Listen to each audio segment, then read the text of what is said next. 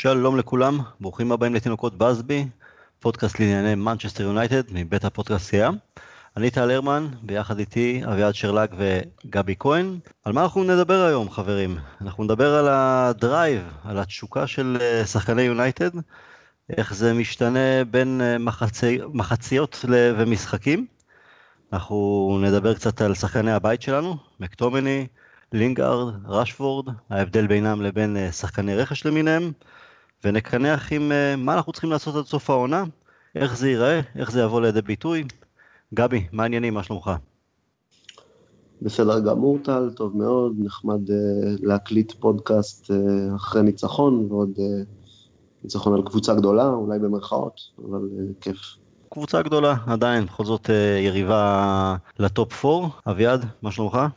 בסדר גמור, כמו שזה מבחינתי צ'לסי קבוצה גדולה, וגם יום אחרי ניצחון אחרי צ'לסי עדיין יש את המצב רוח הטוב. לגמרי, לגמרי. נתחיל איתך אביעד. מחצית ראשונה אתמול נגד צ'לסי, המשך ישיר למשחק נגד סביליה, של אה, לא באמת עלינו למגרש, כאילו היינו שם, אבל אתה, לא, לא ראינו את השחקנים עולים למשחק גדול, כמו שזה צ'לסי בבית, וקרב די ישיר על, ה, על ה top 4. ערב המשחק הפער היה בינינו לבינם של שלוש נקודות, כלומר, משחק משחק.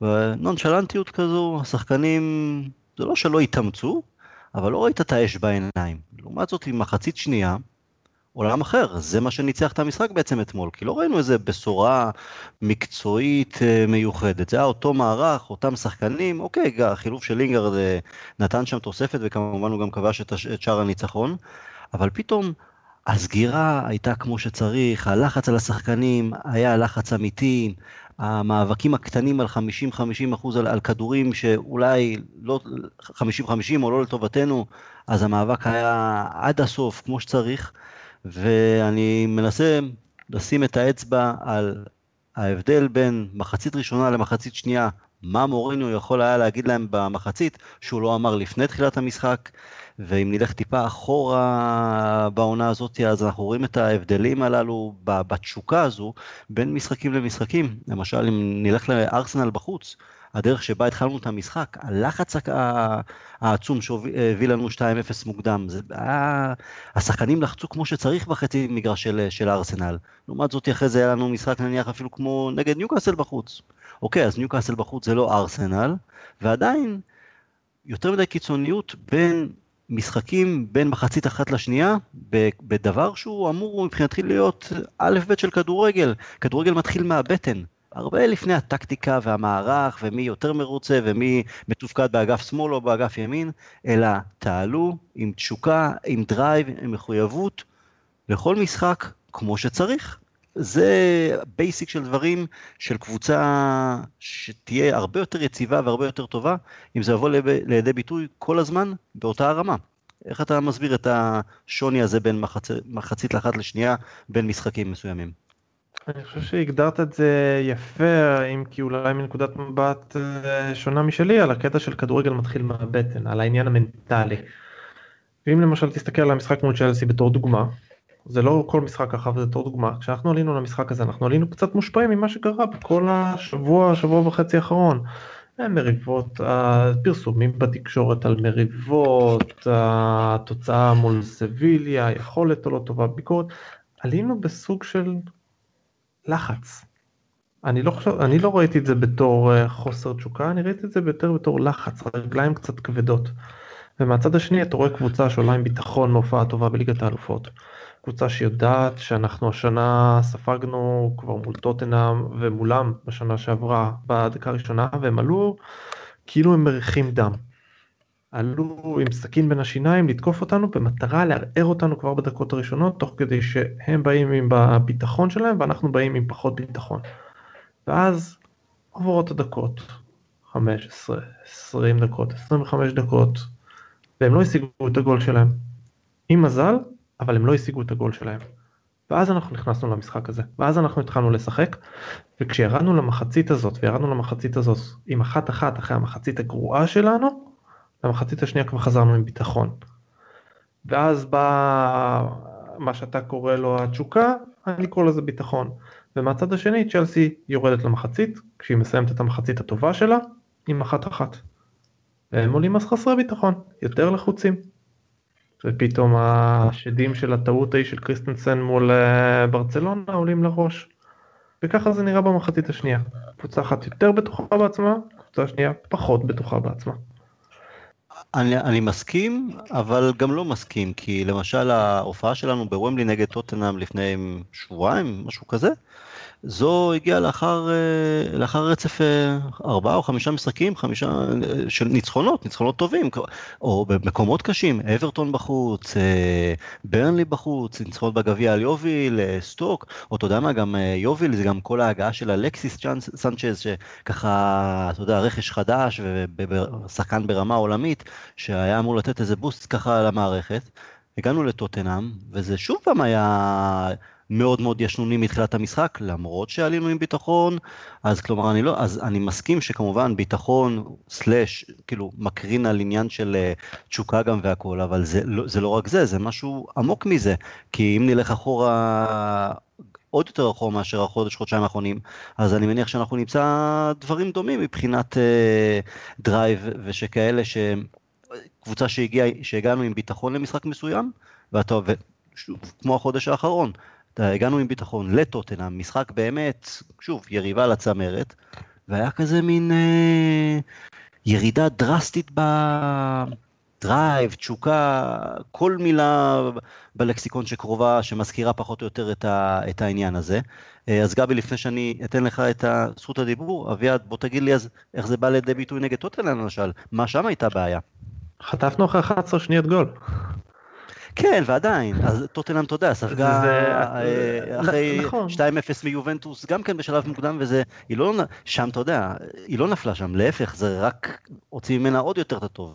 ובמשחקים אחרים אז אה, יכלת לראות אצלם אה, גם ירידות כאלה בסופו של דבר חטפת אחרי 11 שניות גול בטוטנאם המריבה המשיכה ללחוץ אותך וזה פגע בביטחון.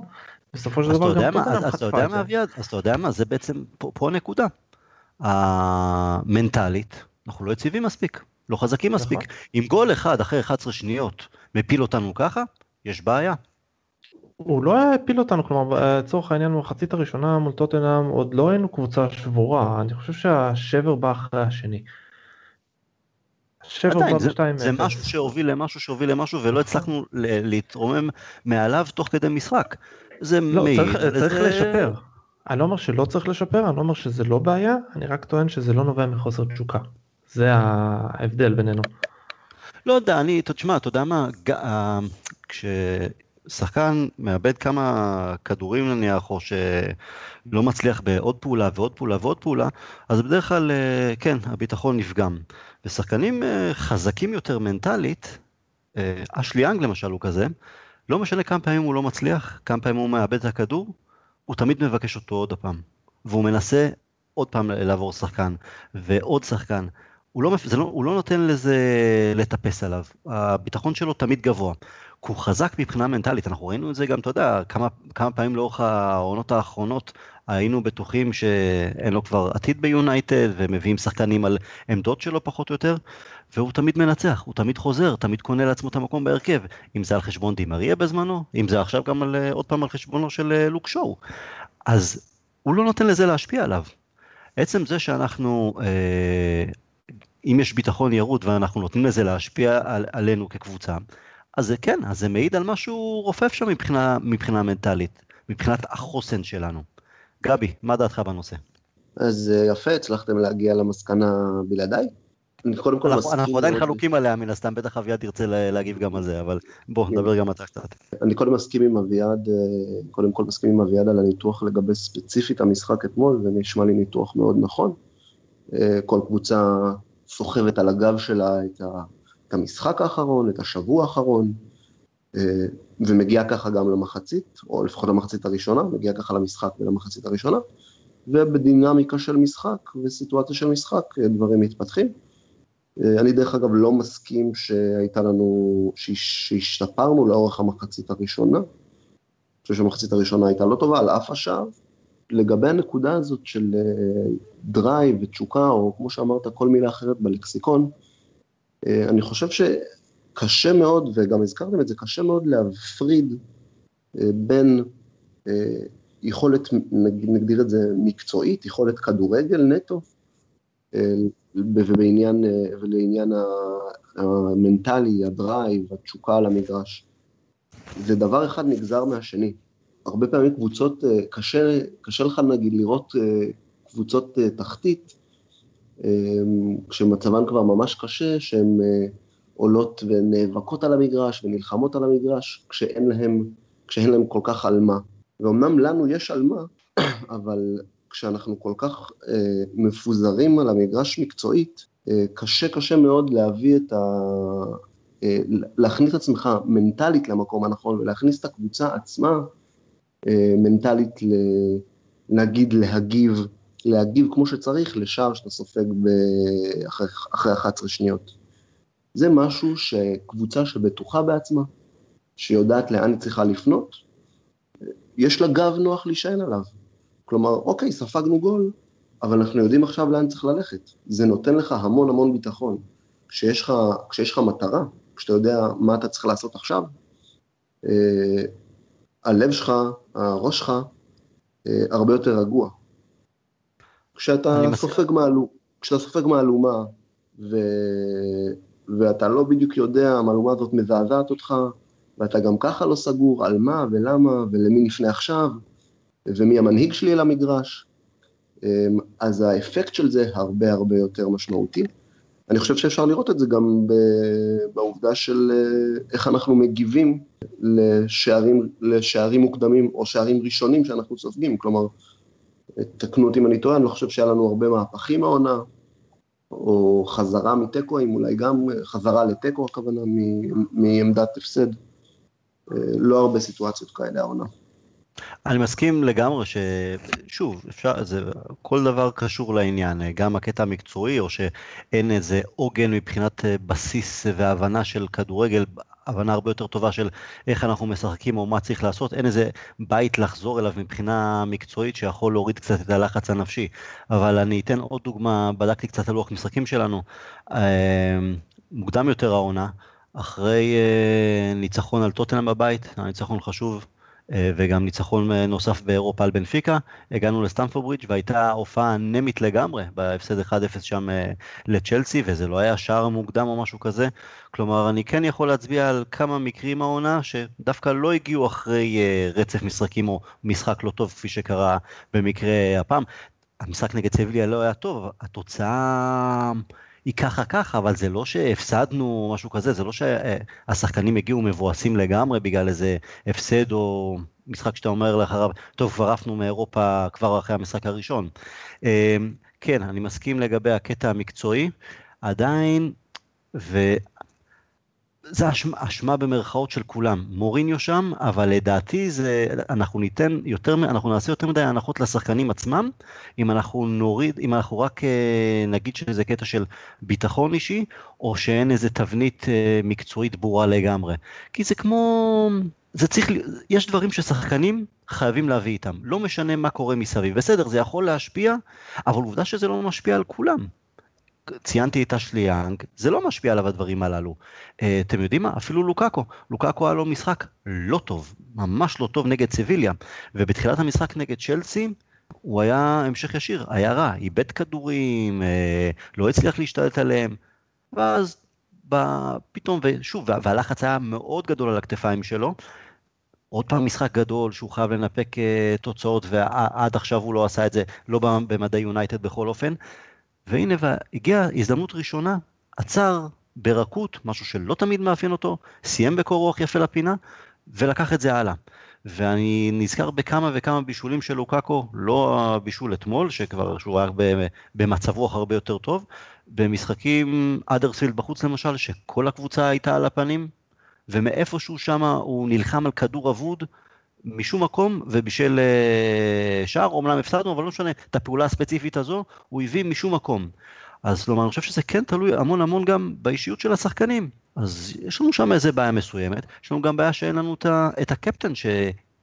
מי עכשיו הקפטן? ולנסיה? אני לא יודע איך, איך הוא באמת קפטן. או אם זה סמולינג, גם הוא לא באמת איזה סוג שמנהיג את כולם.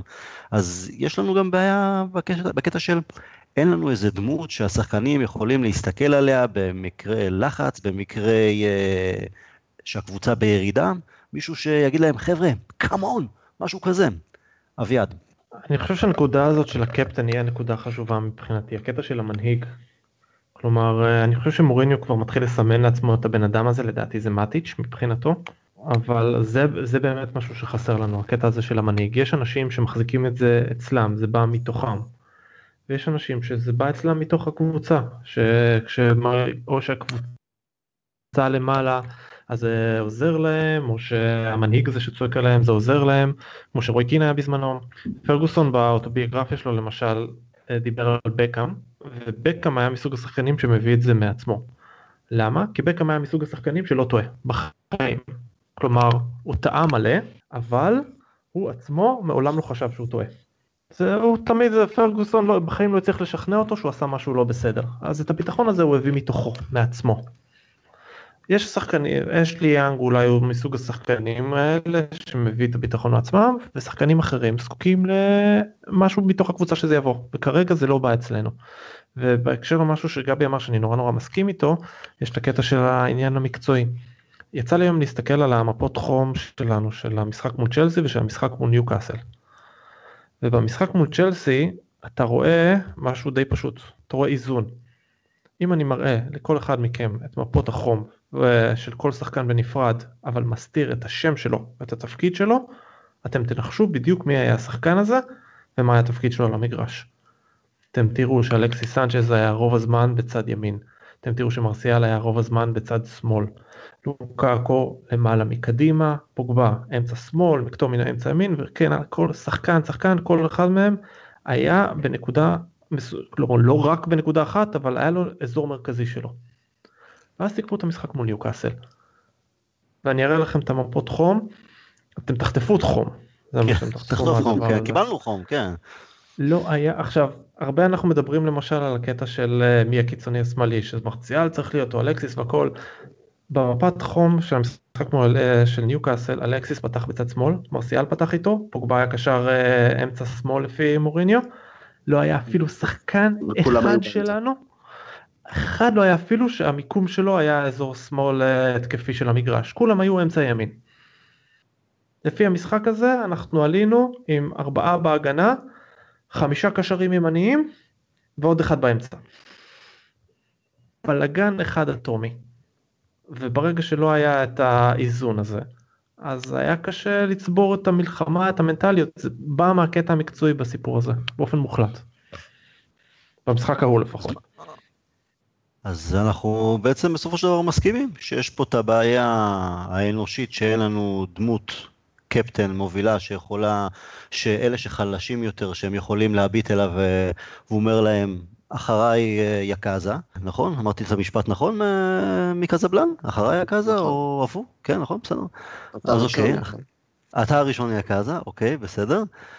אין לנו את הבריין רובסון, את הרוי קין, אפילו פולין, סטיב רוס, גם כן חבר'ה שהנהיג כל אחד בתקופה שלו. יש לנו יותר שחקנים עם אופי שהוא בעייתי יותר בהקשר הזה. יש לנו את הבעיה המקצועית, שאין לשחקנים איזה עוגן מסוים ברור, אביעד, אתה ציינת את המפות, שזה פעם ככה ופעם ככה, אז זה משהו לא ברור מקצועי, וזה גם לא חדש לנו. אז מה עושים? מה הלאה? גבי. לסכם את הדברים האלה שאמרנו בעניין של האופי, אנחנו אומרים, יש חבר'ה שזה בא מתוך עצמם, הגיוני מאוד, רוי קין, נתנו דוגמה, דיוויד בקאם, נהדר. לא יכול להיות הרי שבקבוצה אה, יהיו 11 או 22, לא משנה מה, 22 אה, שחקנים שכולם מגיעים עם, אה, שכולם הם אשלי יאנגים. זה לא קיים הרי, זה לא הגיוני. השאלה היא פה שאני שואל, זה האם מלכתחילה צריך לנסות ולבחור את השחקנים המתאימים האלה, הנכונים האלה. שחקנים שהראש שלהם במקום, שחקנים שיודעים איך להביא את זה מתוך עצמם, כי בסופו של דבר אנחנו יודעים שהם מגיעים למנצ'סטר יונייטד, ובמנצ'סטר יונייטד לא מספיק שתהיה מוכשר, ולא מספיק שיהיה לך מנטליות טובה, אתה צריך מנטליות מאוד טובה. אמ, אז זו שאלה אחת. השאלה היא, השאלה השנייה היא, אה, איך אתה מייצר בקבוצה כזאת, אה, מנטליות, נגדיר את זה מנטליות מנצחת. שוב, אה, לקחת דוגמה מפרגוסון זה המעשה הדמגוגי ביותר שאפשר לעשות, אבל אנחנו יודעים מה פרגוסון עשה. הוא בנה מנטליות לכל קבוצה שלו, לאורך השנים, כל השושלות שהוא הקים, היה מנטליות של קבוצות מנצחות. ואנחנו יודעים שהוא בחר שחקנים מראש, אה, שהוא הדבר, הדבר, היחיד, הדבר המרכזי שהוא בחן אצל שחקן, זה באמת איפה הראש שלו, איפה הראש שלו נמצא, כמה הוא מכוון כדורגל, איך הוא מגיב למשברים, איך הוא מגיב להפסדים. אמ, את זה אנחנו יודעים. מה אנחנו צריכים לעשות כדי אה, לייצר את זה בקבוצה הנוכחית? זו שאלה מאוד טובה. זה, אין פה עניין של להאשים שוב, למצוא עוד אשמה אצל מוריניו, אבל זה ללא, ללא, ללא ספק סוגיה של אה, המנג'ר, האיש בראש המערכת. ודווקא מוריניו, אני חושב, מוכר וידוע אה, כמוטיבטור אה, מוטיבטור גדול, יודע לגרום לשחקנים להתאחד, אם לא למען הקבוצה, להתאחד למענו, לשחק בשבילו. אה, דברים שאנחנו ככה באמת קצת מחפשים בעונה וחצי הזאת שהוא נמצא איתנו. יש פעמים שרואים את זה יותר, יש פעמים שרואים את זה פחות. אנחנו הרבה פעמים מבקשים ממוריניו, אולי תשתנה, תנסה לעשות משהו לכיוון יונייטד. פה אני דווקא אומר למוריניו, תחפש בעצמך בפנים טוב טוב, איפה, איפה המוטיבטור המלהיב הזה, איפה הבן אדם הזה ש... אתה רואה את האש יוצאת ממנו ב, ב, בכל מסיבת עיתונאים, שאתה רואה את האש שלו על הקווים, אנחנו... אה, לא צריך, לא צריך אה, לעקוב אחרי מורין יותר מדי כדי לראות שזה לא אותו בן אדם ב... נגיד, בשנתיים, שלוש האחרונות. זה לא אותו אחד שהיה בקדנציה הראשונה שלו בצ'לסי, אה, גם לא אותו אחד שהיה בקדנציות שלו מחוץ לאי. באיטליה ובספרד? זו שאלה טובה. אני ממש חושב שזה משהו שמוריניו חייב לתת יותר לקבוצה שלו, כי זה דבר שאנחנו יודעים שהוא יכול לעשות. בהקשר של מוריניו, כן, האש כבתה, האש כבתה משהו. זה לא, לא אותו מוריניו, כמו שאמרת, שכבש את העולם. עכשיו, זה לאו דווקא, אני לא תמיד, רק להאשים אותו, כי הגיל עושה גם את שלו. גם פרגוסון בשנים האחרונות התרכך, היה הרבה יותר רך ו- וסלחן, אם זה כנגד אה, שחקנים, אם זה נגד ביריבויות. מוריניו כן, יש לו עדיין את המלחמות שלו, אני חושב שהוא בוחר את המלחמות הלא נכונות שלו, אה, מעל דפי התקשורת, מה שהיה נגד קונטה, ונגר או כל פעם מישהו אחר, אבל כן יש לו את ההבלחות הללו, אה, אם אנחנו ניזכר בפלייני, פלייני זה שחקן שמשחק עבור מוריניו. לכל דבר. אנחנו צריכים יותר שחקנים שהוא, שהוא ייגע בהם, ושם זה, זה חסר. ציינת את פרגוסון, כן, פרגוסון בחר המון שחקנים, המון פעמים שחקנים לפי, בעיקר לפי האופי. היכולת כמובן הייתה חייבת להיות יכולת, אבל לפי האופי. אבל אין שם 100%. אה, לפעמים אתה גם חושב שאתה מביא שחקן מסוים שאתה בטוח שהוא יצליח ואתה מגלה שהבמה של, של יונייטד, של האולט טראפורד, גדולה עליו וכמה שתנסה לחבק אותו או להגיע אליו ממקומות מסוימים זה גדול עליו, אין מה לעשות. אה, גם לפרגי הוא שם את הנפילות שלו, קגאווה למשל, אז אפשר להגיד עמדה כזו או אחרת, אבל היה לו אופי רכרוכי בסופו של דבר. לא פעם זה היה לא פרגוסון, זה היה השחקנים עצמם. אני זוכר סיפורים על uh, שחקני רכב שהיו מגיעים לאימונים הראשונים ש, של יונייטד, ופול סקולס היה נכנס באים אימא שלהם, תקל כאילו לשבור את הרגל, לראות את התגובה שלו. או שהיו עושים את המשחקונים הקצרים, uh, משחק בנגיעה ושיש מישהו באמצע ושצריך לחטוף את הכדור, אז המסירות שהשחקן החדש היה מקבל היו מסירות הכי רעות, כלומר תיחנק עם זה, בוא נראה מה אתה שווה מבחינה מקצועית, איך אתה תעצור את הכדור ואיך אתה תגיב לזה שאנחנו לא מסרים לך טוב. כאילו, גם השחקנים עצמם בדקו כל שחקן בציציות, בוא נראה מי אתה, איך אתה מגיב, עד כמה אתה טוב, עד כמה אתה אה, קר רוח. אז אה, שוב פעם, זה שילוב של הכל ביחד. מוריניו, שלא נוגע במספיק שחקנים, אה, אולי מוריניו פחות מלהיב את השחקנים. שיטת המשחק שלנו, שוב, זה גם נגיעה של מוריניו. אבל זה לא יכול להיות רק מוריניו. אני לא מנקה את השחקנים פה. אז נכון, אז אין לנו את המנהיגים למיניהם, ועדיין בסופו של יום, אתה יודע, אנחנו מתעוררים בבוקר, שוטפים פנים, חלקנו מתגלח גם כל יום, אני לא, תודה לאל, פעם בארבעה ימים, אבל אתם יודעים, כשאני מתגלח, אני מסתכל על עצמי. מסתכל על עצמי, בודק, ופה ושם, ומדבר. שיחה עם עצמי, כלומר, איפה אני, מה אני, מה קורה, הכל בסדר. שחקנים, אחרי משחק, הופעה שבה אני לא בטוח שהם, זה לא שהם לא עלו למשחק ורצו, ולא לא רצו לתת, אבל לא היו הכי טובים שבה, לא נתנו מעצמם את כל מה שצריך uh, לתת. איך הם מסתכלים על עצמם?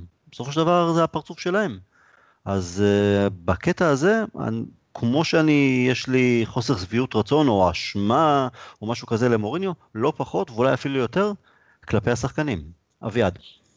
אני חושב שבהקשר של מוריניו ושל השחקנים ושל הנושא של המוטיבציה והחדרת מוטיבציה אנחנו צריכים להיזהר בגלל שזה נושא שהוא מתנהל ברובו בחדרי חדרים וזה כנראה משהו שהוא more than meets the eye. אני חושב שדוגמה מצוינת לזה הייתה אתמול מול צ'לסי, הפתק שהוא העביר למטיץ' שהריץ הרבה סיפורים ברשת על מה בטח היה כתוב שם, ציורים של אוטובוס, תעשה את קריס קטן יותר והכל, והיום מטיץ' הראה מה היה כתוב בפתק הזה באינסטגרם. ומה שהיה כתוב זה יש לך שלושה ימי חופש. Hmm. עשר דקות לסיום הוא עושה חילוף הגנתי שולח עם המחליף פתק ומה שהוא כותב בפתק זה פשוט בדיחה קטנה למטיץ' בשביל להרגיע אותו. זה משהו שאתה לא רואה ואם מטיץ' לא חושף את הפתק הזה אתה אף פעם לא יודע ואתה חייב להבין שיש לזה, יש לזה משקל עצום כשהמאמן שלך במצב כזה מלחיץ צוחק איתך זה מפיג המון את המתח של השחקנים וזה דברים שהם נעשים מאוד מאחורי הקלעים. אז אנחנו צריכים אה, מאוד להיזהר בקטע הזה, להביע ביקורת, לדבר על זה, אבל רוב זה משהו שבניגוד ליכולת טקטית או שיטה או כל מיני דברים שבסופו של דבר מתבטאים על המגרש בעיניים, הנושא של המוטיבציה והביטחון זה משהו שכולו מתבצע מאחורי הקלעים ואנחנו פשוט קשה לדעת. קשה לדעת קשה לנו, נעשה. קשה לנו לדעת מה קורה מאחורי הקלעים בוודאי, אנחנו לא באימונים, אנחנו לא בחדר הלבשה, בסופו של דבר, אתה יודע, אנחנו, מה שאנחנו רואים על הדשא, בסופו של דבר זה תוצאה של מה שנעשה גם בחדרי ההלבשה ובמגרש האימונים. אז ככה, אתה יודע, למטבע יש אה, שני צדדים.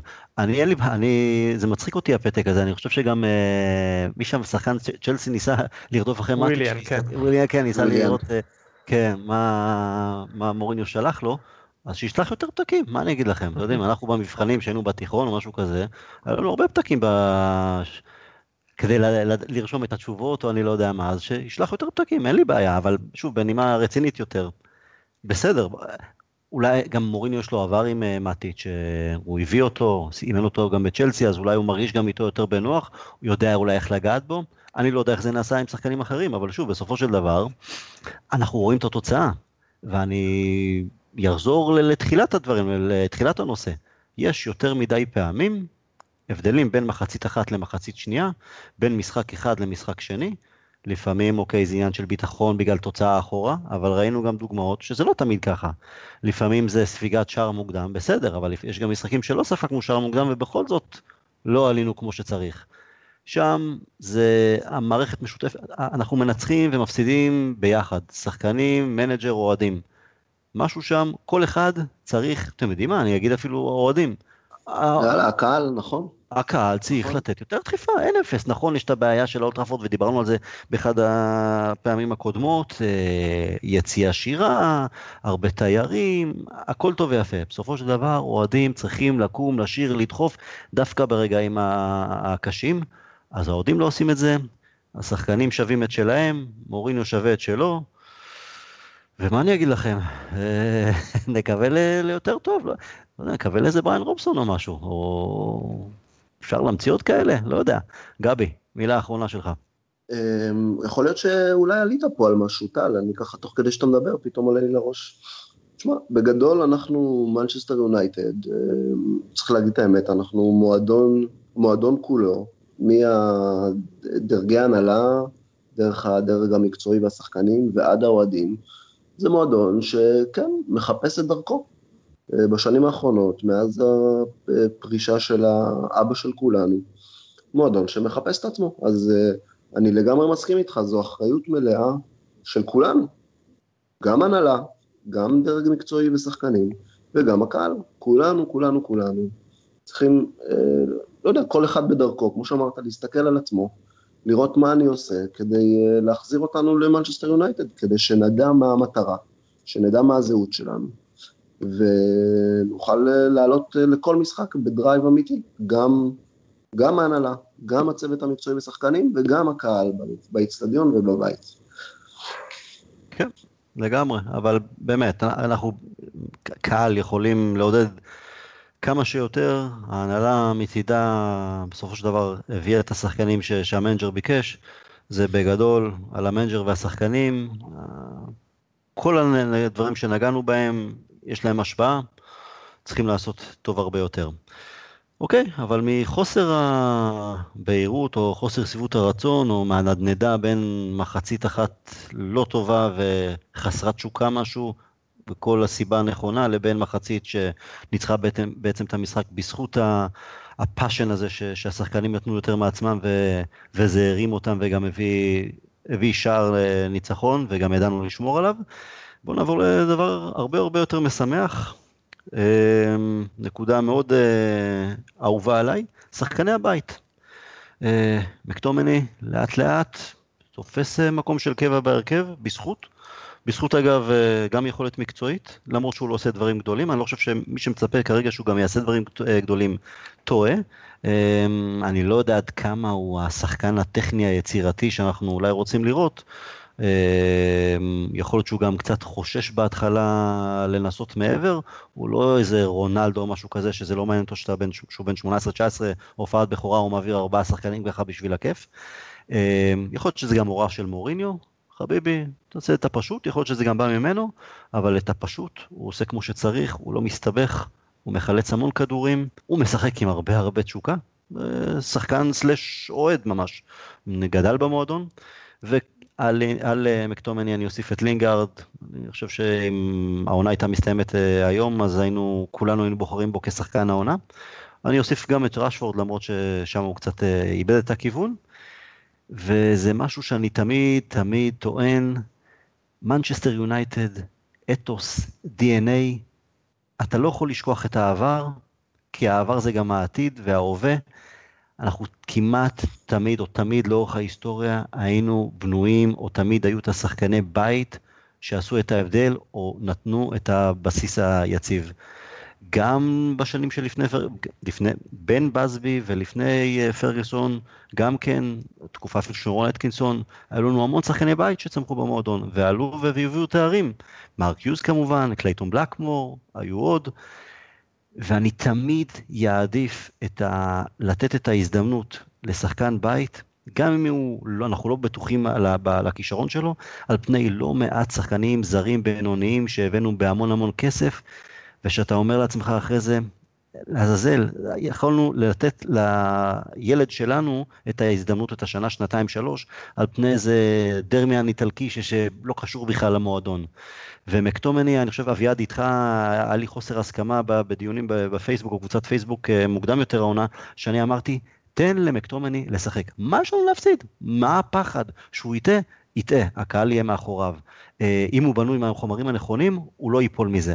אה, אבל ככה אנחנו נרוויח אותו הרבה יותר מוקדם מאשר איזה ניסיונות של בלינד שהיה איזה משחק באמצע, או, או אפילו פלאיני. והנה הבחור מקבל גם, אה, לא, כבר לא משחקי גביע הליגה, או דקות אחרונות במשחק שכבר גמור בליגה. גביע אירופה במשחק קריטי בחוץ, משחק, משחק עונה בבית, והבן אדם אתמול יש לו אשמה בגול של צ'לסי, והוכיח אופי, בגרות. לא נתן לזה לטפס עליו, הוא לא הוריד את הראש. מחצית שנייה, שחקן אחר לגמרי, והמשך ישיר בעצם ליכולת המאוד יציבה שלו, ו- וזה חשוב מאוד, מאוד יציבה לעומת אחרים, ואני מאוד מאוד אוהב את זה. אביעד. אה, דעתי בנושא הזה לא השתנתה מתחילת השנה, כלומר, אני כמובן רוצה שחקני בית כמה שיותר, ואני רוצה כאלה שירוויחו את זה. עכשיו, כשאנחנו מסתכלים על ההיסטוריה ועל האתוס וה-DNA של מנצ'סטר יונייטד, אני חושב שחשוב להבדיל בין תקופות. כלומר, כל תקופה לפני 1995 בערך, זה עולם אחר לחלוטין. והפער הוא מן הסתם חוק בוסמן. כי לפני חוק בוסמן, כשהרבה יותר קשה להביא רכש, והקבוצות ככלל היו הרבה יותר מבוססות פנימה, לא רק מנצ'סטר יונייטד. אחרי חוק בוסמן הזמנים קצת השתנו. וזה אומר שכיום אתה בשביל להיות שחקן במאנצ'סטר יונייטד שחקן בית משמעותי אתה צריך להיות שווה את זה. למשל ראשפורד שווה את זה לינגרד שווה את זה מקטומיני עוד צריך להוכיח אבל הוא בכיוון הנכון. הם קודם כל צריכים להיות שווים את זה ואם לא אז צריך להביא מבחוץ ולא קודם כל uh, לתת את ההזדמנות לבית ואם הם טובים מספיק אז uh, בסדר ואם לא אז להביא החוצה. זה לא בדיוק עובד ככה בטח לא במועדון על עם ציפיות כאלה. ולגבי מה יש להפסיד מלתת לנוער לשחק אני חושב שאנחנו צריכים להיות כנים עם המצב שלנו בעידן פוסט ורגוסון המון יש המון מה להפסיד מלתת לנוער לשחק. אם uh, ג'וזה מוריניו מעלה עכשיו uh, ג'ון סמית כלשהו בתור uh, קשר שמאלי מהנוער והוא מפשל אז יש חלק לא קטן מהאוהדים שיהיו מאחורי השחקן ויתמכו בו והכל בסדר וחלק די גדול מהאוהדים שיתעצבנו. והבוסים של מוריניו אם הקבוצה תראה לא טוב בגלל שהוא משלב הרבה שחקני נוער הם לא יאהבו את זה.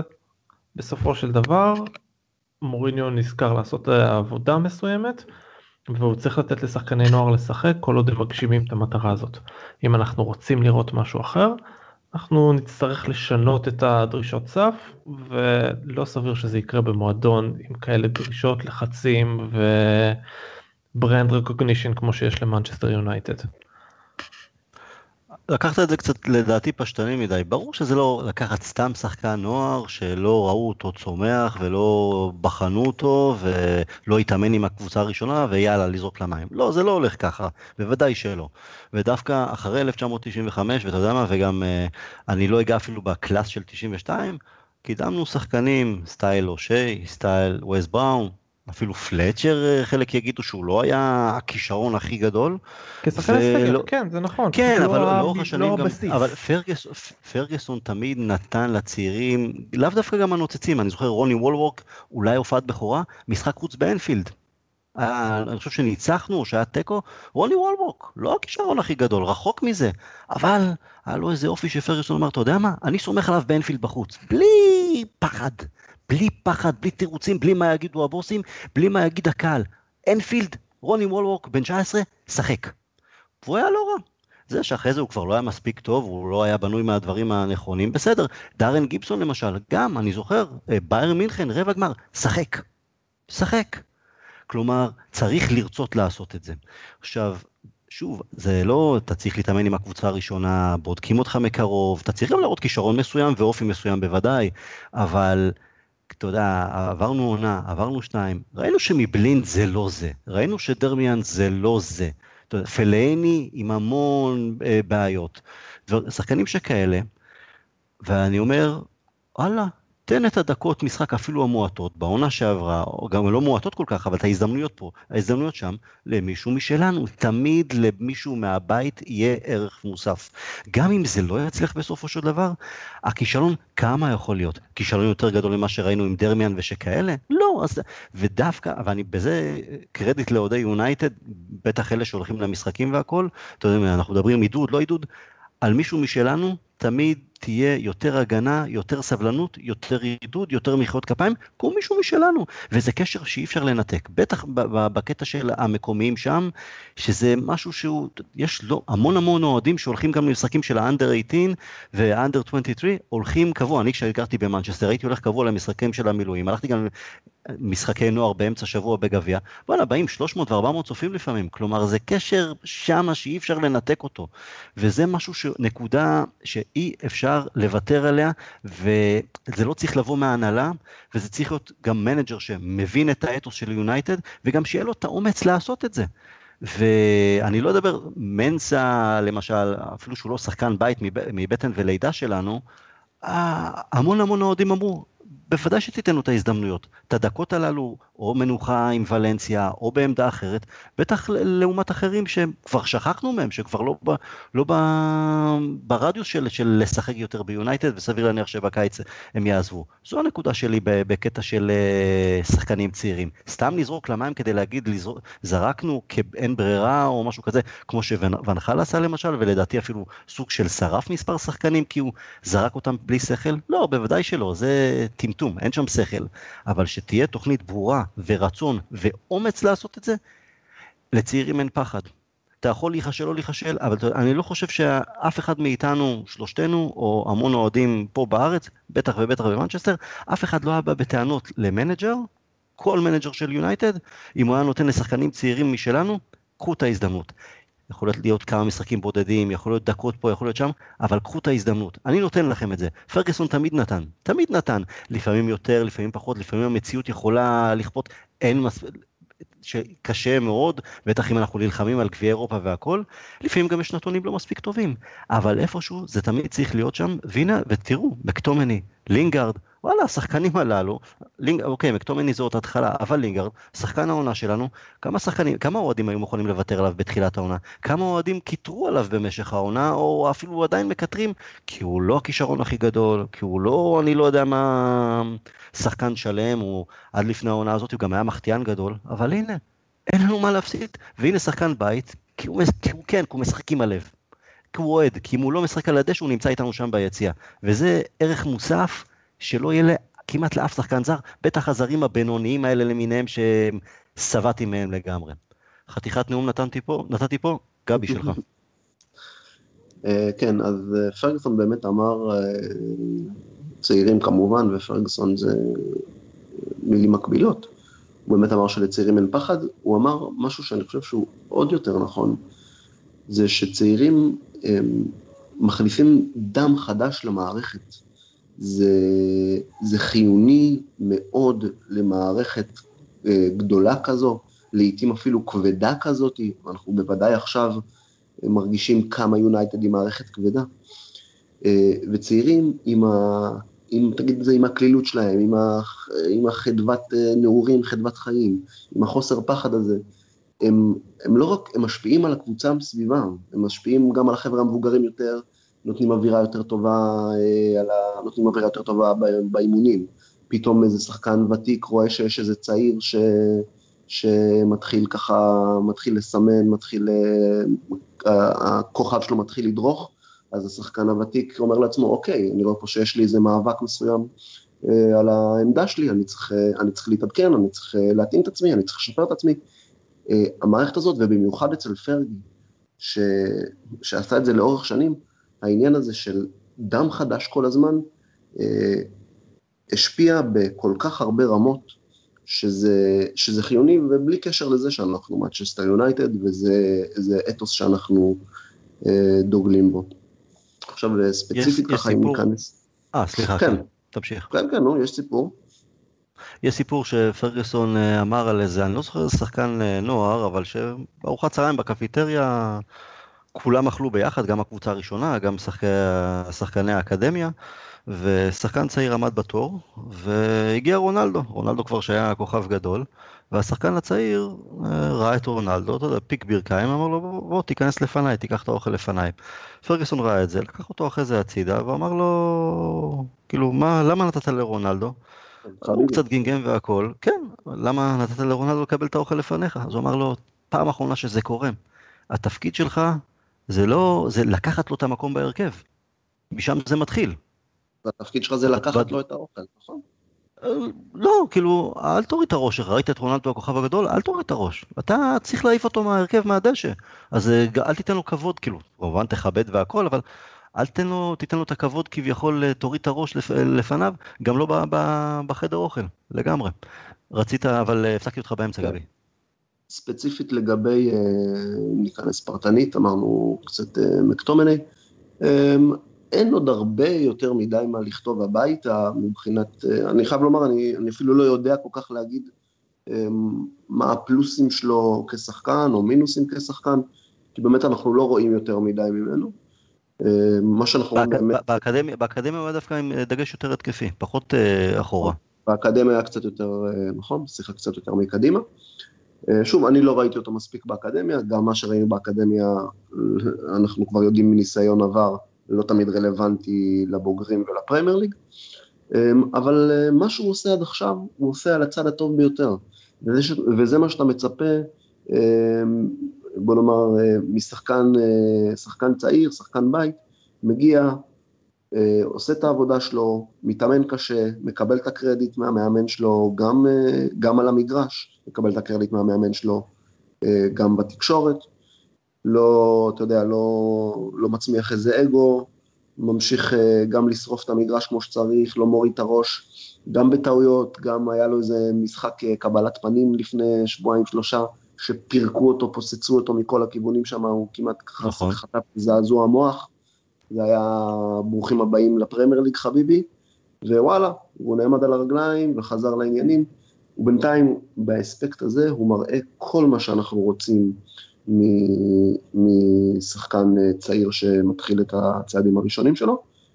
אה, מה כאן והלאה, מה, מה יקרה מפה והלאה איתו, אנחנו עוד לא יודעים, אבל אנחנו כן יודעים שלכל יכולת טובה או לא טובה שיש לו, וכל uh, כל מסירה מדהימה שהוא יכול לנפק, או בעיטה, בעיטה, בעיטה יוצאת דופן, אה, היא תבוא ותיבנה על בסיס טוב מאוד שהוא, שהוא אה, הקים עד עכשיו. כי הוא בנה את עצמו וייצב את עצמו, גם אה, בוא נאמר מבחינת ביטחון, ייצב את עצמו עם הדברים הפשוטים, הדברים הנכונים, דברים שקל יותר נכון לעבוד איתם ולהצליח איתם. לינגארד, דווקא אני אגיד, גם בהקשר לדברים של אביעד אמר, שאנחנו צריכים את השחקנים המתאימים. מי אמר שלינגרד מתאים? אה, כלומר, אני, אני, אני בטח, אני בוודאי אמרתי שלינגרד מתאים, אני ממש מהאסכולה של לתת לשחקנים צעירים לשחק, אבל גם עד לפני חודש-חודשיים, עדיין ראית, עדיין אתה רואה תגובות של לינגרד זה לא לרמה שלנו, לינגרד זה לא מתאים, האם לינגרד היה נכנס להרכב של אה, ברצלונה, זו השאלה שאני הכי אוהב. האם. הוא היה נכנס להרכב של זה וזה, אבל זה לא מעניין אותנו. אה, אנחנו לא מחפשים להיות, אה, אנחנו מחפשים אולי, כמובן, מה שנקרא, חוכמה בגויים, חוכמה בגויים תאמין. אנחנו כן מחפשים להיות טובים, כמו אולי ברצלונה או רעל מדריד, אבל לנו יש את הדרך שלנו לעשות את, ה, לעשות את הדברים. אני מתחבר פה לאיזה נקודה שאני מאוד מסכים איתה, שקראתי את אה, רונן דורפן אומר. אה, קבוצת כדורגל לא צריכה שכל ה-11 שחקנים שלה, וזה ברור לכל אחד, לא צריכה שכל ה-11 שחקנים שלה יהיו, יהיו top level ושחקנים מדהימים. היא צריכה שניים, שלושה אה, שחקנים, בוא נאמר, כישרוניים, עם איזה סוג של קארט בלאנש על המגרש, סוג של תעשו מה שאתם יודעים ותעשו את זה טוב, ומסביבם שחקנים שיתאימו להם, שחקנים נכונים, שחקנים, תקרא לזה שחקנים אפורים, תקרא לזה שחקני תפקיד, אה, תקרא לזה תומכי לחימה, לא אכפת לי איך תקרא לזה. אה, את התפקידים האלה, כל התפקידים שהם לא, ה, לא אה, עמוד התווך המרכזי של נגיד ההתקפה, או של ההגנה, או של הקישור, אלה דברים שחייבים, חייבים, חייבים להביא מתוכנו, חייבים להביא מתוך הבית, כי כמו שאתה אמרת, האקסטרה ששחקן בית שעולה על המגרש, כמו לינגארד, כמו מקטומני, האקסטרה שהוא נותן, אה, כמו שאתה אמרת, כי אם הוא לא היה על המגרש, הוא היה ביציע צועק ומעודד, זה פלוס... כסף לא ש... לא יכול לקנות את זה. בדיוק, זה משהו שאי אפשר למדוד בשום דבר ובשום כלום. אני רק אומר פה לכל מי שמקשיב לנו שאולי, אה, שאולי ככה מפקפק בדברים שלי.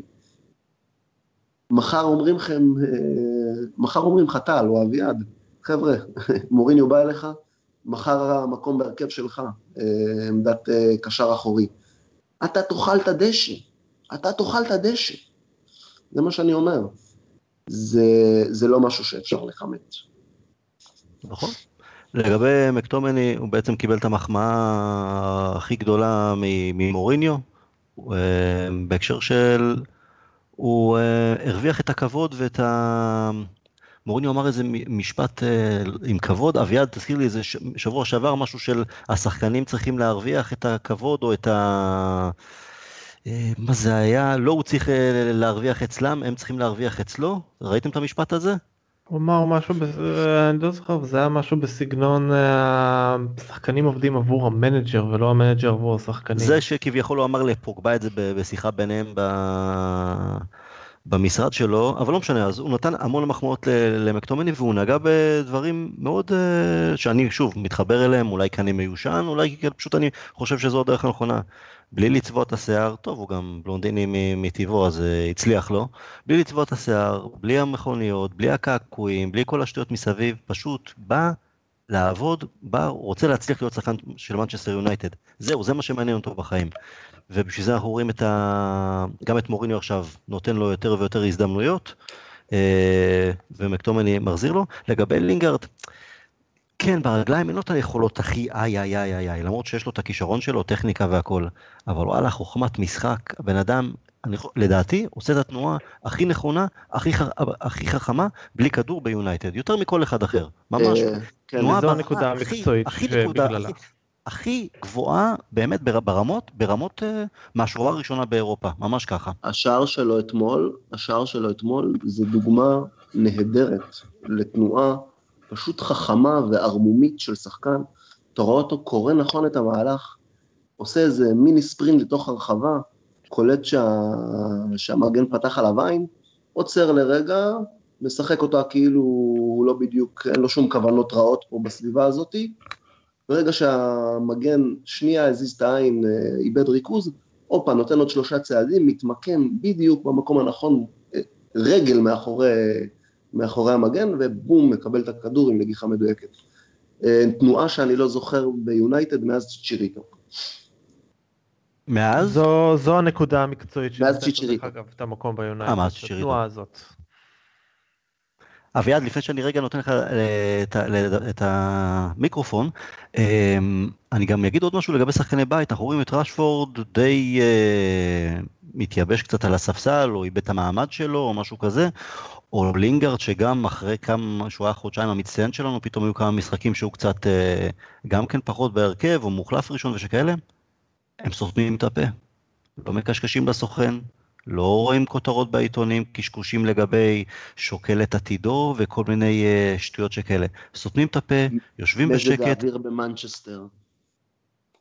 כן, לא מדברים על מזג האוויר במנצ'סטר, ולא החברה לוחצת ושכאלה, ממשיכים לעבוד, מחכים להזדמנות שלהם, כמו חיילים שדים אדומים ממושמעים, כמו שצריך. שלך אביעד. אני, לגבי לינגארד זה הנקודה המקצועית שבאמת נותנת לו את המקום ביונייטד שזו התנועה זה נותן לו את המשהו שאין לאף אחד אה, ביונייטד. התפיסה הזאת שכששחקן יוצא מנקודת המוצא שלו וזז הצידה אז נוצר שם חלל שאפשר לנצל ומשם באו דרך אגב לא מעט מהשערים שלו. זה ה... וזה מתקשר לנקודה שאת המקום שלך אתה חייב להרוויח מעבר לזה שאתה שחקן בית אתה חייב להרוויח אותו בצורה מקצועית. אין ספק. לא נוכל לעבור. נכון. תראו, מישהו שמקבל את ההזדמנות שלו, זה עכשיו כבר תלוי בו. קיבלת את ההזדמנות, בוא תוכיח. יש כאלה שעשו את זה, יש כאלה שלא. אה, דארן גיבסון, ציינתי אותו קודם לכן, לדעתי קיבל המון המון דקות, לא רק דקות, משחקים ויותר מהמון המון שחקנים הרבה יותר כישרוניים, ולא. ולא לקח את זה בשתי ידיים. משהו באופי שלו שמה, הוא לא היה שחקן מושלם והכל, הייתה לו בעיטה נדירה, יש לו בעיטה נדירה לדארן גיבסון, נקייה ביותר, טכנית נהדרת, אה, גם בנוי כמו שור, אבל איפשהו היה רך מדי, וקיבל המון הזדמנויות מפרגוסון, ולדעתי פישל פעם אחר פעם אחר פעם, וכששחקנים כישרוניים יותר ממנו לא קיבלו, כי הסיטואציה באותו, באותה תקופה לא יכלה לגרום לזה שהם היו מקבלים יותר הזדמנויות. אה, עוד מישהו, אה, קלברלי, תום קלברלי, גם כן קיבל לא מעט הזדמנויות, ומשהו שם באופי, אחרי הפציעה הקשה שלו, אבל יכול להיות שזה פשוט גם היה טמון בו, זה היה גדול עליו, היה גדול עליו. אבל אתם יודעים מה, למרות שדארן גיבסון אה, לא הצליח, ולמרות שקלברלי בסופו של דבר לא היה מספיק טוב, לא שילמנו מחיר כבד, האדמה לא פערה פיה. לא הצליח, ממשיכים הלאה, מגיעים, צומחים אה, נוספים אה, מהנוער, דופקים על הדלת, וצריך להמשיך לתת להם את ההזדמנות. אמ, אז ככה, שוב, לצעירים אין פחד, ולשחקני בית יש את הערך המוסף. אני חושב על כל כך הרבה, על דפאי למשל, שכישרון ענק מהולנד, איזה כישרון יש לו? חבל הזמן, כלומר, אם אנחנו משחקים בשכונה, או רוצים לבחור איזה 11 צעירים כשהוא היה אצלנו, או שחקנים כישרונים, מבחינת כישרון, בוודאי, הוא אמור להיות מהראשונים על המגרש, לא? אבל איפה הוא, והאופי שלו, לעומת כאלה שכמו שגבי אמר, יאכלו את הדשא למען החולצה האדומה. אז הוא עכשיו בצרפת מבזבז את הקריירה שלו בליגה פחות אה, חזקה ואטרקטיבית, ומישהו עם פחות כישרון, או שכבר מקבל את ההזדמנות, או שיקבל את ההזדמנות בהמשך. מישהו רוצה להוסיף משהו לסיום לגבי הצעירים? גבי אביעד? או מיצינו? אני כבר מבוגר מספיק. מבוגר, סבבה. מבוגר, כן, שנינו את הסירה. אגב, אה, גבי, אתה אמרת, אם, אם אנחנו מקבלים את ההזדמנות, אה, מוריני אומר לנו, טל אביעד, מחר אתם אה, עולים על, ה, על הדשא, קישור אחורי, תאכלו את הדשא. אני יכול לאכול את הדשא, אביעד אה, רץ כל אה, ערב שני עשרה קילומטר, אז נראה לי שיש לו קצת סיכוי יותר טוב, אבל בסדר. אה, הוא בכושר משחק יותר טוב. אני 15 הפעם, חייב לציין. מתי 15 אתמול? כן.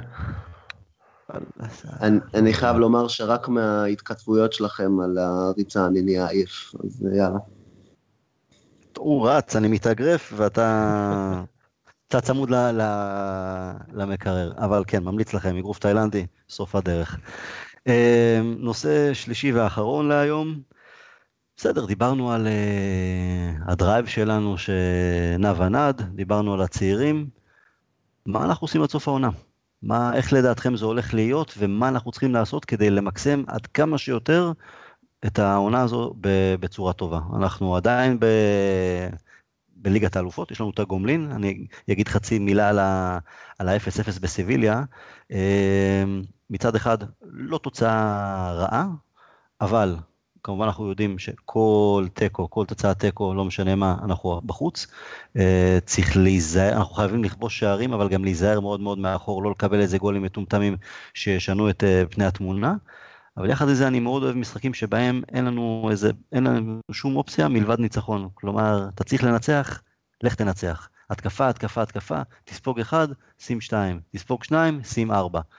אז אנחנו עדיין בתמונת ליגת האלופות, יש לנו את ברייטון בבית בגביע, פייבוריטים, וזה כבר אפשר צריך להתחיל להריח קצת את, ה, את הדשא של וומבלי.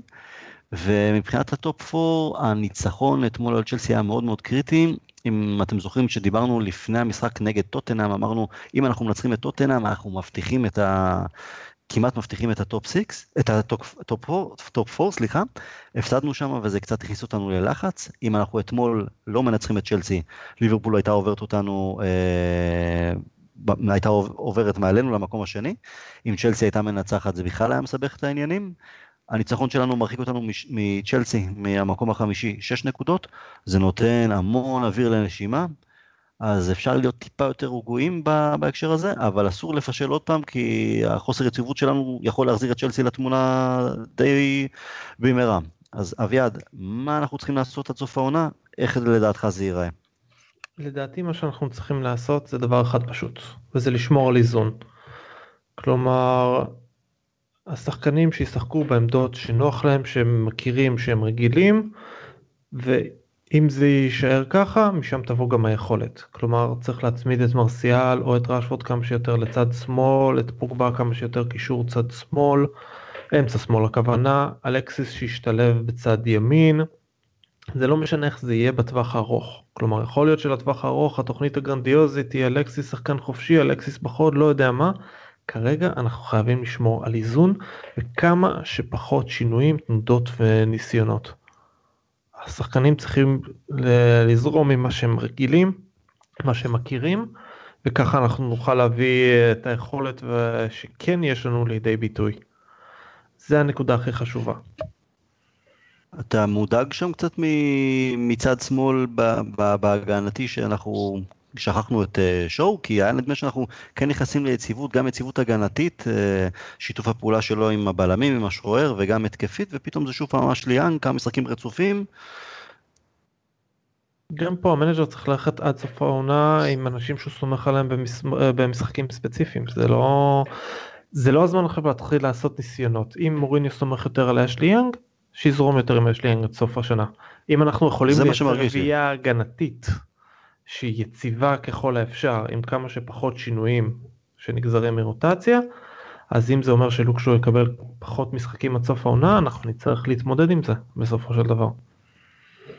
אגב, מבחינת יציבות, ואנחנו נוגעים בזה כל, כל העונה, החוסר בקיצוני ימני, אה, מצד אחד אתה אומר, אוקיי, בואו נשאיר את מה שיציב לנו עד עכשיו, לא נעשה שינויים אה, גרנדיוזיים מדי. שינוי גרנדיוזי על הנייר, במרכאות, יכול להיות הצבה של קיצוני proper קיצוני, אם זה אה, אלקסיס או כל אחד אחר. אה, גם אתמול נגד צ'לסי, ולנסיה, פעם נוספת, סבל המון מזה שלא הייתה לו עזרה של קיצוני לפניו. זה משהו שאנחנו צריכים לטפל בו, כדי להשיג יציבות.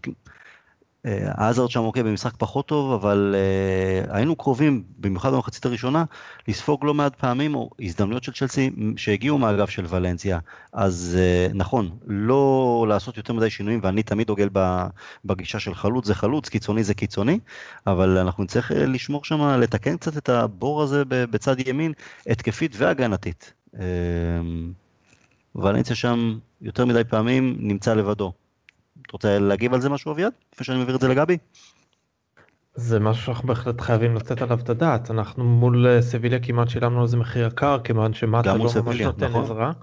נכון. אה, אה, בגדול זה יצטרך להיות הרבה מקרים הקשר אם אנחנו נמשיך ב-433 זה יצטרך להיות בהרבה מקרים הקשר האמצעי הימני. כי אלקסיס זה לא בהכרח שהוא לא עוזר אלא הרבה מקרים הוא פשוט נתקע. הוא זז מאגף ימין נכנס לאמצע ואז שהתקפה באה לצד השני הוא פשוט לא מספיק לחזור. ראינו, זה... כן. לוקקו עשה את זה כמה פעמים נגד אדרספילד למשל. הוא ראה את אלקסיס לא מספיק לחזור אז הוא הלך סגר במקומו ואז ברגע שהתקפה נעמדה והיא נעצרה אז הוא חזר לעמדת המוצא שלו ואלקסיס חזר לעזור. אתמול מקטומני עשה את זה קצת יותר פעמים לכיוון מהאמצע ימין, עשה את זה במחצית השנייה בעיקר. בדיוק, זה בדיוק יצטרך להיות גם התפקיד שלו בסופו של דבר, אנחנו נצטרך אה, להתמודד עם החיסרון הזה באמצעות שליחת עזרה ממקומות אחרים.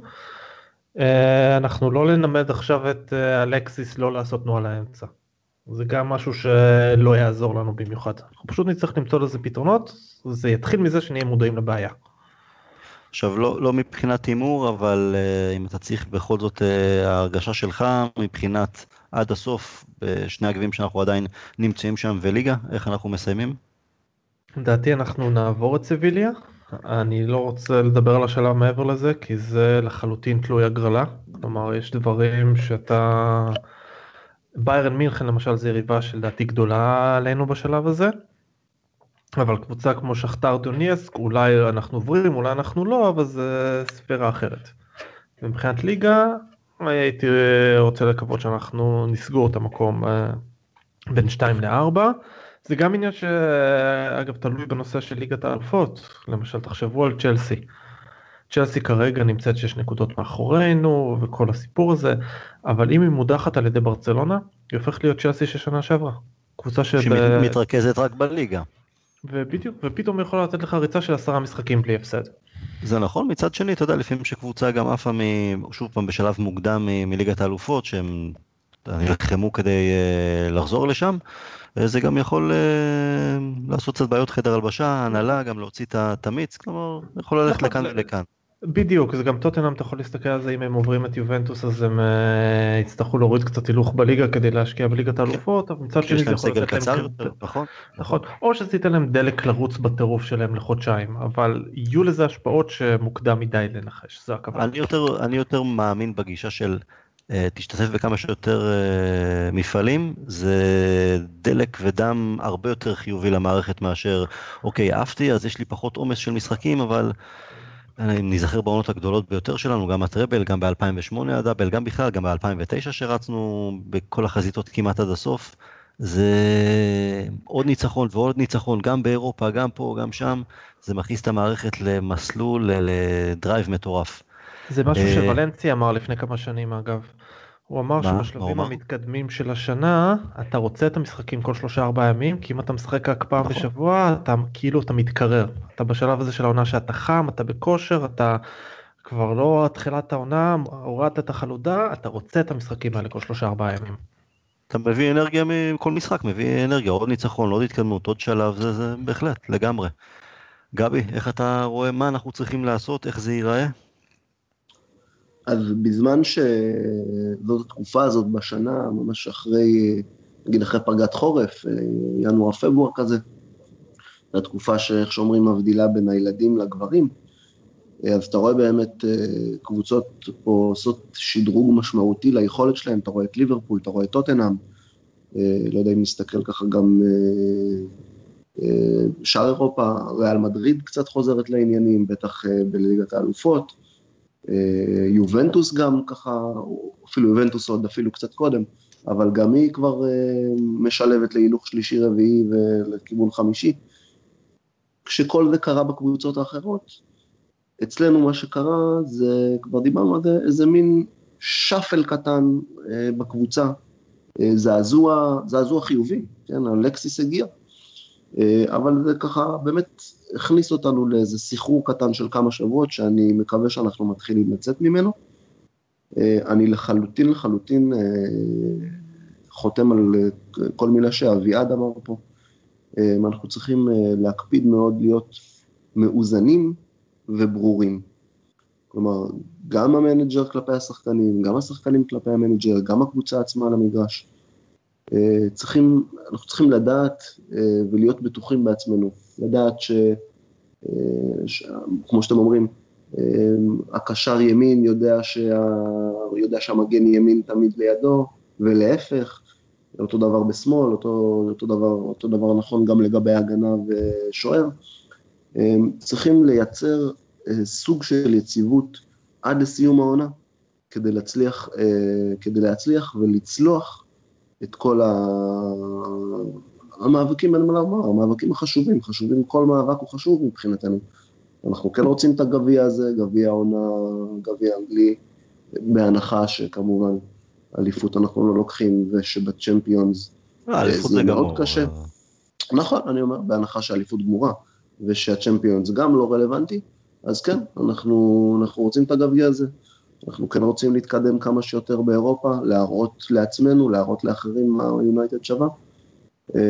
אנחנו רוצים בוודאי גם את המקום בטופ 4. יש לנו לא מעט דברים להילחם עליהם, ואני חושב שהדבר הכי נכון זה באמת אולי ככה לשים בצד באמת את התוכניות הגדולות, כמו שאביעד אמר, ולהתמקד כרגע ביציבות. אני אקח באמת ככה כדוגמה, גם דיברתם על ולנסיה, ואני ככה משליך, רוצה לתת דוגמה למה שאני, למה שאני מתכוון. השער שספגנו אתמול, זה שער שכולו נוצר מבלבול, או יותר נכון להגיד את זה, התקפה, התקפה לא חכמה. עוד הגבהה טיפשית שלו, בלי, בלי קשר. נכון, וזה הייתה, אתה צודק לחלוטין, וזו הייתה סיטואציה הכי לא, הכי לא קשורה להגבהה סתמית. כי היינו בחצי של צ'לסי, או אפילו ב-20-30 מטר שער של צ'לסי, היו לא מעט שחקנים. לא היה טעם בהגבהה כזאת. זה לא שאתה יודע, הוא לבד בחצי, או לבד באגף, הוא אומר, טוב, אין לי מה לעשות, אני לא רוצה, לא רוצה לאבד פה איזה כדור לא נכון, בוא נשלח אותו לחווה, אולי יצא מישהו, אולי יצא מזה משהו. היינו שם עם הרבה שחקנים כדי לייצר משהו אחר, אבל לא ידענו לייצר את זה. ולנסיה, אנחנו יודעים שהוא מוגבל בסיטואציות האלה. מה שהקבוצה צריכה לעשות, זה פשוט לעזור לו, זה בדיוק הדבר הזה. אז אם הוא יודע, אם ולנסיה ידע לתקופה הקרובה, עד סיום העונה, הוא ידע שאוקיי, הוא תקוע פה בסיטואציה הזאת, מקטומני כאן לידו, הקשר ימין שלנו כאן. הוא יודע שאלקסיס שמשחק באגף יבוא ויתמוך בו מקדימה. הוא צריך לדעת את הדברים האלה, כדי לא להגביה כדור תמי, טיפשי, שהוביל לשער כל כך לא מחויב המציאות. כלומר, זו, זו טעות שמתחילה מוולנסיה, אבל זו טעות של התקפה, מתחילה מהתקפה לא חכמה.